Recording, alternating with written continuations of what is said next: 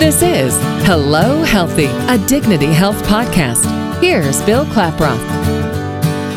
So, if you've got a stomach or digestion issue, you'll be seeing a gastroenterologist most likely who will use a minimally invasive advanced procedure such as an endoscopic ultrasound to help diagnose the issue. So, what do you need to know about these advanced procedures? Let's find out with Dr. Gurtej Malhi, a gastroenterologist with Dignity Health Medical Group.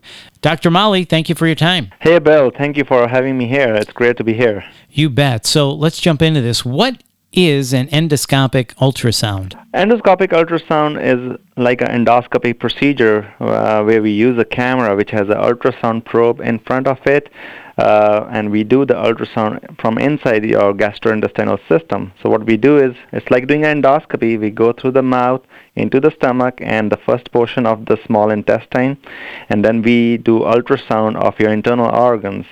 And there are various utilities of this procedure because we can see the organs very closely because from outside when we do ultrasound from outside there is a lot of uh, artifact from the air in the bowel so we cannot see certain um, organs very well from outside so it has a lot of uh, great benefit from doing endoscopic ultrasound to see those organs so doctor what are some of the common conditions then this is used to screen for and treat so endoscopic ultrasound over the last several years uh, has come up with, uh, with greater utility in different uh, diagnostic and therapeutic interventions.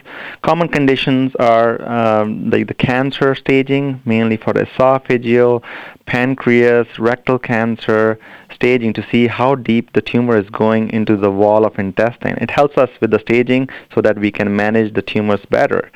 Also, with through the ultrasound camera, we can even do biopsy of the tumor. Some of the tumor where traditionally we used to biopsy under the CT guidance or even doing the open surgery or laparoscopy to do the biopsy, but with endoscopic ultrasound, we can see those lesions very well from inside and biop- have a better access to do the biopsy.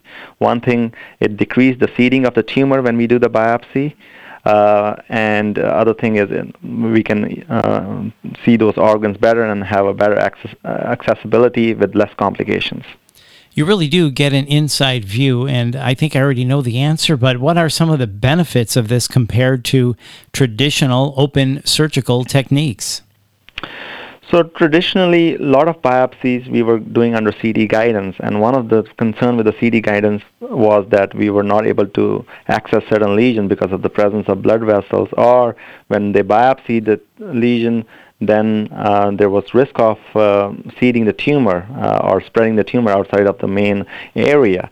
With endoscopic ultrasound, one thing is that when we uh, access these kind of lesions, we can see where the blood vessels are and try to avoid those blood vessels. Uh, and also, the tumor seeding is way less than other methods. And also, it is very minimally invasive, so uh, it does not require uh, any uh, laparoscopy or any other surgical or uh, surgical procedures. So, is everyone a good candidate for these advanced GI techniques? Uh, most of the patients are a very good candidate. Um, most of our patients are done under deep sedation. We do not require general anesthesia as long as they don't have major cardiovascular symptoms or uh, any recent uh, cardiovascular uh, event. Uh, patients are able to tolerate procedure very well without any complications. So, is there anything patients need to do in advance of a procedure like this? Um, mainly what we need if we need to do the biopsy on a lesion uh, if the patients are on blood thinner we stop the blood thinner uh, at least two to five days depending on what kind of blood thinner they are on. Uh, they have to be fasting for eight hours uh, prior to the procedure. Beside that um, nothing else is required yeah. and what about recovery? Are there any after effects at all? Most of my patients are able to go home the same day. And they recover very well uh, and the complication risk is very very low and next day they are able to go back to work. So, what are some of the common procedures then you perform with this, such as the ECRP, the complex polyp removal, and the radiofrequency ablation? Can you touch on each of those for us? Yes, we do perform ERCP uh, where we um, do intervention in the pancreas and the bile duct, especially for bile duct stone When there are complex stone, we do lithotripsy, where we can go into the bile duct and break the stone down and remove the large stones. Uh, for bile duct stricture or narrowing in the bile duct, uh, which can happen from various conditions, we can provide stenting of the bile duct to help drainage of the bile into the intestine, especially when patients are jaundiced or their liver enzymes are very high because of the obstruction.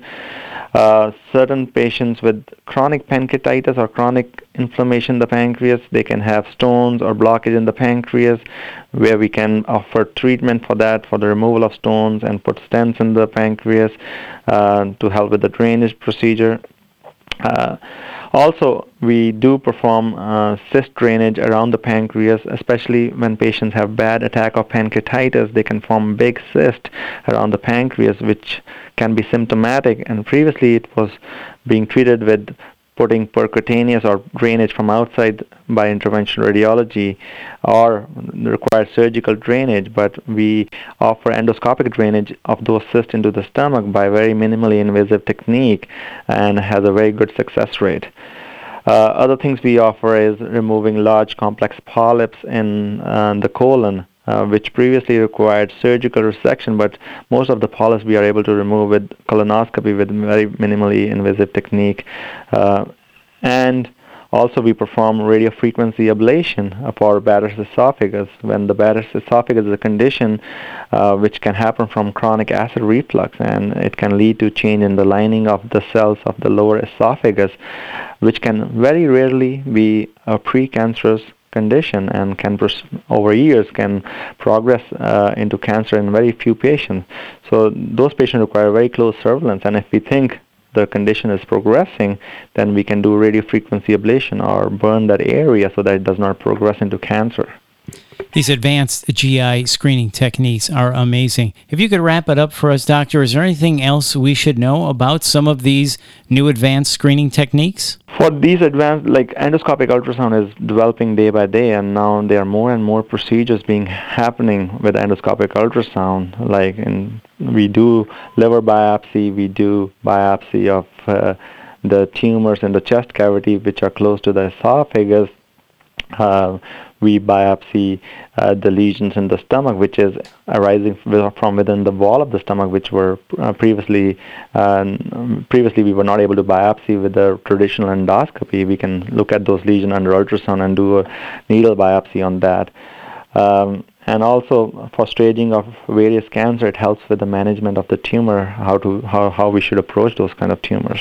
Right. Well, thanks, Dr. Malhi. We appreciate it. And for more information about GI screenings or to get hooked up with one of our providers, please visit stjosephscares.org. That's stjosephscares.org. And if you want to hear more, make sure you subscribe to Hello Healthy and Apple Podcasts, Google Play, or wherever you listen to your podcasts. This is Hello Healthy, a Dignity Health podcast. I'm Bill Klaproth. Thanks for listening.